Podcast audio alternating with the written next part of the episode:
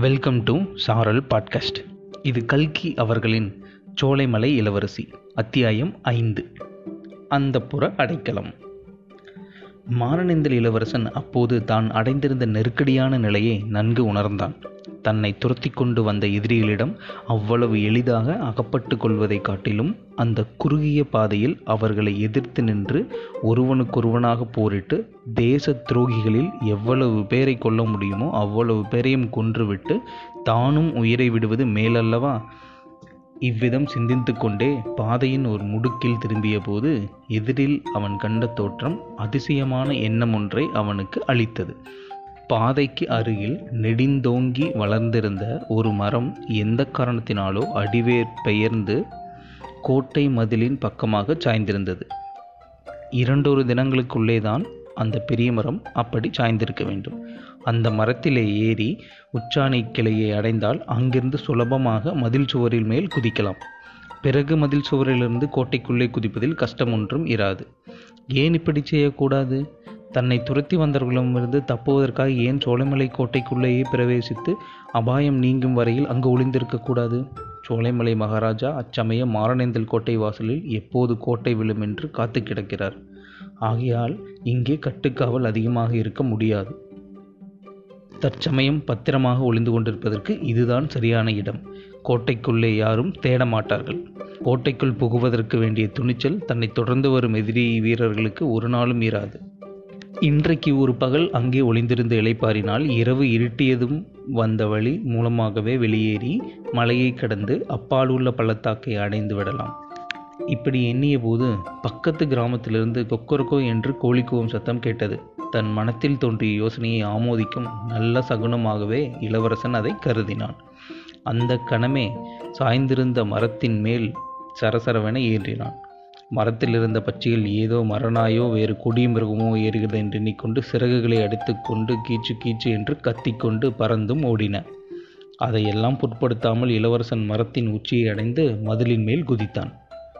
மதில் மேலிருந்து அவன் கோட்டைக்குள்ளே இறங்குவதற்கு அதிக நேரம் ஆகவில்லை.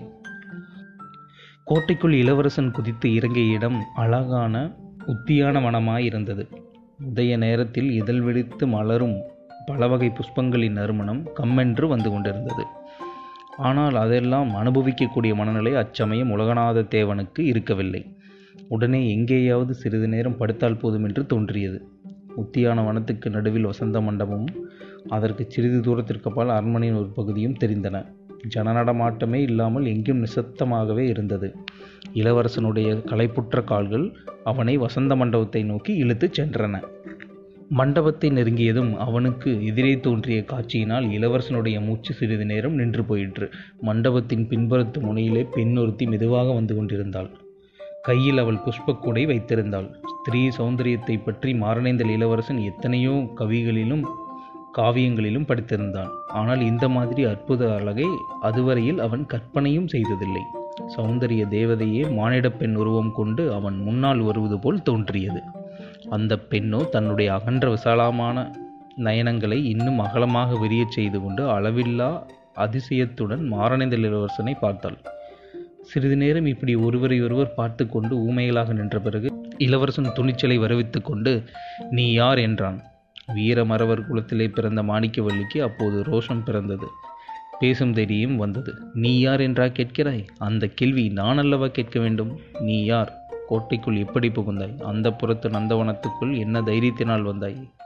என்று ராம பானங்களைப் போன்ற கேள்விகளை தொடுத்தாள். உலகநாத தேவன் அசந்து போய்விட்டான். அவள் சோலைமலை இளவரசியாகத்தான் இருக்க வேண்டும். வேறு யாரும் இவ்வளவு அதிகார தோரணையுடன் பேச முடியாதென்று எண்ணினான். அவனுடைய கேள்விகளுக்கு மறுமொழியாக ஏதாவது சொல்ல வேண்டுமென்று ஆணமட்டு முயன்றும் ஒரு வார்த்தை கூட அவனால் சொல்ல முடியவில்லை.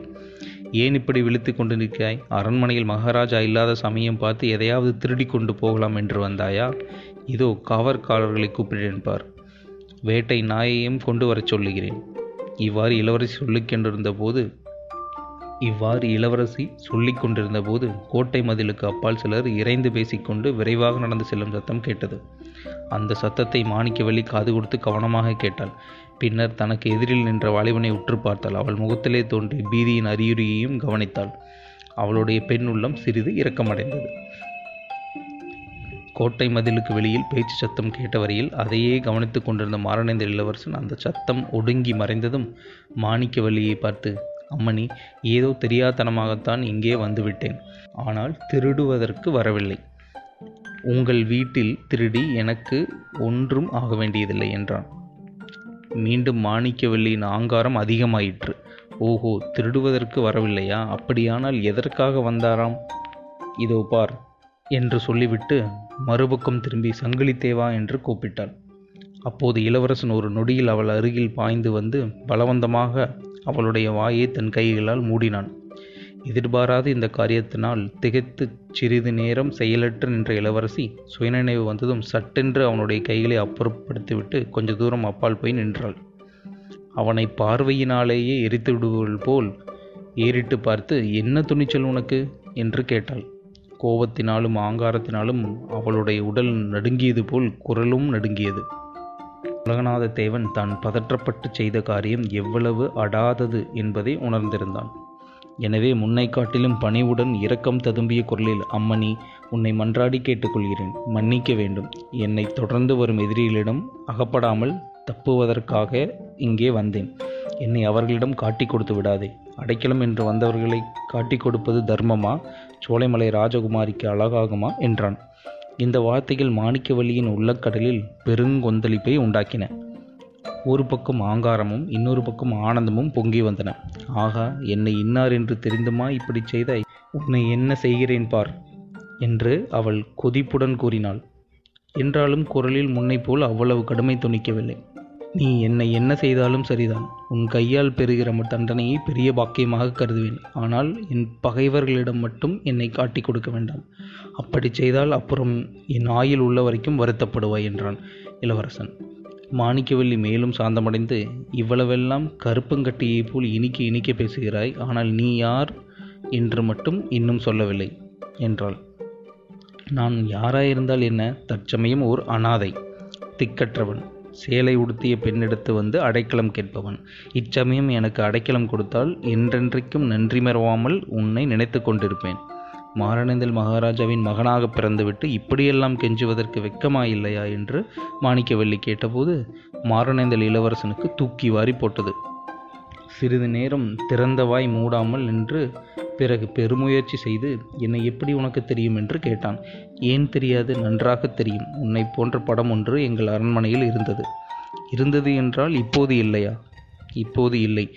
ஆறு மாதத்துக்கு முன்னொரு நாள் அதை அப்பா சுக்குநூறாக கிழித்து போட்டு காலால் மிதி மிதி என்று மிதித்தார். ஏன் இப்படி செய்கிறீர்கள்? என்று நான் கேட்டேன். அதற்கு பதிலாக மாரணேந்தல் இளவரசனாகிய நீ ஒரு நாள் அவர் கையில் சிக்கிக்கொள்வாய் என்றும் அப்போது பன்னிரண்டு வேட்டை நாய்களை உன்மேல் சேர்ந்தாற்போல் ஏவிவிடப் போவதாகவும் அவர் கூறினார். இதை கேட்ட இளவரசனுக்கு உடம்பெல்லாம் சிலிர்த்தது. அம்மம்மா எவ்வளவு கொடுமையான மனிதர் என்றான். அப்பா ஒன்றும் கொடுமையான மனிதர் அல்ல. நீ மட்டும் அவரை பற்றி அப்படியெல்லாம் பரிகாசம் செய்து பேசலாமா? அதை நினைத்து பார்த்தால் எனக்கே உன் பேரில் பன்னிரண்டு வேட்டை நாய்களை ஏவி விடலாம் என்று தோன்றுகிறது. அம்மணி உன் தகப்பனாரை பற்றி நான் சில சமயம் பரிகாசமாக பேசியது உண்மைதான். ஆனால் அதெல்லாம் அவர் அந்நியர்களாகிய வெள்ளைக்காரர்களுக்கு இடம் கொடுத்து தேசத்தை காட்டிக் கொடுக்கிறார் என்ற வருத்தத்தினாலேதான். அவர் மட்டும் வெள்ளைக்காரர்களை சோலைமலை சமஸ்தானத்திலிருந்து விரட்டி அடித்துவிட்டு முன்போல் சுதந்திரமாய் இருக்கட்டும் நான் அவருடைய காலில் விழுந்து அவரை பற்றி கேலி பேசியதற்கெல்லாம் ஆயிரம் தடவை மன்னிப்பு கேட்டுக்கொள்கிறேன். வெள்ளைக்காரர்கள் மீது உனக்கு ஏன் அவ்வளவு ஆத்திரம்? உன்னை என்ன செய்தார்கள்? வெள்ளைக்கார சாதியார் எவ்வளவு நல்லவர்கள் என்றும் கெட்டிக்காரர்கள் என்றும் என் அப்பா சொல்லுகிறார். நான் கூட அவர்களை நாலைந்து தடவை பார்த்திருக்கிறேன். ரொம்ப நல்லவர்களாய்த்தான் தோன்றினார்கள். எவ்வளவுதான் நல்லவர்களாய் இருக்கட்டுமே அதற்காக நம் தேசத்தையும் ஜனங்களையும் அந்நியர்களிடம் ஒப்படைத்து அவர்களுக்கு அடிமையாகி விடுவதா? வெள்ளைக்காரர்கள் நல்லவர்களாக இருப்பதெல்லாம் வெறும் நடிப்பு. இந்த தேசம் முழுவதையும் கைப்பற்றி அரசாண்டு இங்கேயுள்ள பணத்தை எல்லாம் கொண்டு போக வேண்டும் என்பதுதான் அவர்களுடைய எண்ணம். அதற்காக முதலில் நல்லவர்கள் போல நடிக்கிறார்கள். போக போக அவர்களுடைய உண்மை சுரூபத்தை காட்டுவார்கள். நீ வேண்டுமானால் பார்த்து கொண்டே இரு. மாரணேந்தல் ராஜ்யத்தை கைப்பற்றியதும் கொஞ்ச நாளைக்கெல்லாம் ஏதாவது ஒரு காரணத்தை வைத்துக்கொண்டு சோலைமலை ராஜ்யத்தையும் கைப்பற்றார்களா இல்லையா என்று நீயே பார். இவ்வளவெல்லாம் பேசுகிறாயே மாரணேந்தல் கோட்டையில் பெரிய சண்டை நடக்கும்போது நீ ஏன் இங்கே வந்து ஒளிந்து கொண்டிருக்கிறாய்? சண்டைக்கு பயந்து கொண்டுதானே? மறவர் குலத்தில் பிறந்த வீரன் இப்படி சண்டைக்கு பயந்து கொண்டு ஓடலாமா? அம்மணி நீ சொல்வது உண்மைதான். ஆனால் என்னுடைய சொந்த விருப்பத்தினால் நான் ஓடி வரவில்லை. சண்டைக்கு பயந்து கொண்டும் ஓடி வரவில்லை. என் தந்தையின் விருப்பத்தை தட்ட முடியாமல் வெளியேறி வந்தேன். உனக்கும் எனக்கும் உன்னுடைய வம்சத்துக்கும் என்னுடைய வம்சத்துக்கும் இந்த பாரத தேசத்துக்குமே விரோதிகளான அந்நியர்களை எப்படியாவது விரட்டுவதற்கே வழி தேடுவதற்காகவே வந்தேன். அதற்காகத்தான் உன்னிடம் அடைக்கலம் கேட்கிறேன். அதற்காகவே எதிரிகளிடம் என்னை காட்டிக் கொடுக்க வேண்டாம் என்று உன்னை கெஞ்சி கேட்டுக்கொள்கிறேன் என்று மாரணேந்தல் இளவரசன் உணர்ச்சி ததும்ப பேசினான். அவனுடைய வார்த்தைகள் மாணிக்கவல்லியின் மனதை பெரிதும் கனியச் செய்து அவளுடைய கண்களில் கண்ணீர் துளிகளையும் வருவித்தன. ஆயினும் அதை அவள் ஒப்புக்கொள்ள விரும்பவில்லை. உங்களுடைய விவகாரம் எல்லாம் எனக்கு தெரியாது. பார்க்க போனால் நான் அந்த புறத்தில் அடைபட்டு கிடக்கும் பெண்தானே? இந்த கோட்டையின் மதிலுக்கு அப்பால் நான் சென்றதே இல்லை. அரண்மனை உப்பரிகையிலிருந்து பார்த்தால் தெரியும் மலையும் காடுகளையும் தவிர வேறு எதையும் நான் பார்த்ததே இல்லை. தேசம் ராஜ்யம் சுதந்திரம் அடிமைத்தனம் என்பதையெல்லாம் நான் என்ன கண்டேன்? உன் தகப்பனாருடைய வார்த்தை உனக்கு எப்படி பெரிதோ அப்படியே என் தகப்பனாரின் விருப்பம் எனக்கு பெரிது. நியாயமாக பார்த்தால் என் தகப்பனாரின் ஜென்ம விரோதியான உன்னை நான் உடனே காவற்காரர்களிடம் பிடித்து கொடுக்க வேண்டும். அதிலும் அந்த புறத்து நந்தவனத்துக்குள் வர துணிந்த உன்னிடம் துளி கூட தாட்சணியம் பாராட்டக்கூடாது.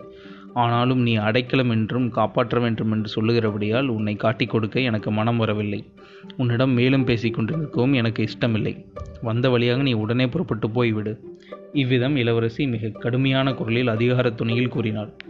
அவள் அந்த புறத்துக்குள் அடைந்து கிடக்கும் உலகமறியாத இளம்பெண்ணான போதிலும் அவளுடைய அறிவையும் பேச்சு திறமையையும் கண்டு உலகநாதத்தேவன் அதிசயித்தான். முன்னே பேச்சு நடந்தபடி இத்தகைய பெண்ணரசியை மணந்து கொள்ளும் பாக்கியம் தனக்கு இல்லாமல் போயிற்றே என்ற ஏக்கம் அப்படிப்பட்ட ஆபத்தான சமயத்தில் அவன் மனத்தில் தோன்றியது. அவன் ஒன்றும் பேசாமல் யோசனையில் ஆழ்ந்திருப்பதை பார்த்த இளவரசி இப்படியே நின்று கொண்டிருந்தால் என்ன அர்த்தம்? நீயாக போகப் போகிறாயே? இல்லாவிட்டால் காவற்காரர்களையும் வேட்டை நாய்களையும் கூப்பிட்டுத்தான் ஆக வேண்டுமா? என்று கேட்டாள். அவள் சொல்லுகிறபடி உடனே போய்விடலாம் என்று முதலில் இளவரசன் நினைத்தான். ஆனால் அவனுடைய உடம்பின் களைப்பும் கால்களின் சலிப்பும் தலையின் கிருகிருப்பும் அதற்கு குறுக்கே நின்றன. அம்மணி ராத்திரி முழுவதும் கண் விழித்தும் வழி நடந்தும் சொல்ல முடியாத களைப்பை அடைந்திருக்கிறேன். இந்த நிலையில் ஒரு அடி கூட என்னால் எடுத்து வைக்க முடியாது. இச்சமயம் நீ என்னை வெளியே அனுப்புவதும் எதிரிகளிடம் என்னை பிடித்து கொடுப்பதும் ஒன்றுதான். இந்த நந்தவனத்தில் எங்கேயாவது ஒரு இருண்ட மூலையில் சிறிது நேரம் படுத்து தூங்கிவிட்டு போகிறேன். என்னால் உனக்கு ஒருவித தொந்தரவும் நேராது. சத்தியமாக சொல்லுகிறேன். ஒருவேளை நான் அகப்பட்டு கொண்டால் அதன் பலனை அனுபவிக்கிறேன். என்னை நீ பார்த்ததாகவோ பேசியதாகவோ காட்டிக்கொள்ள வேண்டாம். நானும் சொல்ல மாட்டேன். உண்மையில் இவ்வளவு அதிகாலை நேரத்தில் நந்தவனத்தில் பூ பறிக்க நீ வருவாய் என்று யார் நினைக்க முடியும்? இளவரசி மாணிக்கவல்லி சிறிது நேரம் சிந்தனையில் ஆழ்ந்து நின்றாள். பரிதாபமான முகத்துடன் கனிந்த குரலில் பேசிய அந்த ராஜகுமாரன் விஷயத்தில் அவள் மனம் பெரிதும் இரக்கமடைந்திருந்தது. விதியை வெல்லுவதென்பது யாருக்கும் இயலாத காரியமல்லவா? அப்படியானால் நான் சொல்கிறபடி கேள். இந்த வசந்த மண்டபத்திலேயே படுத்துக்கொண்டு தூங்கு.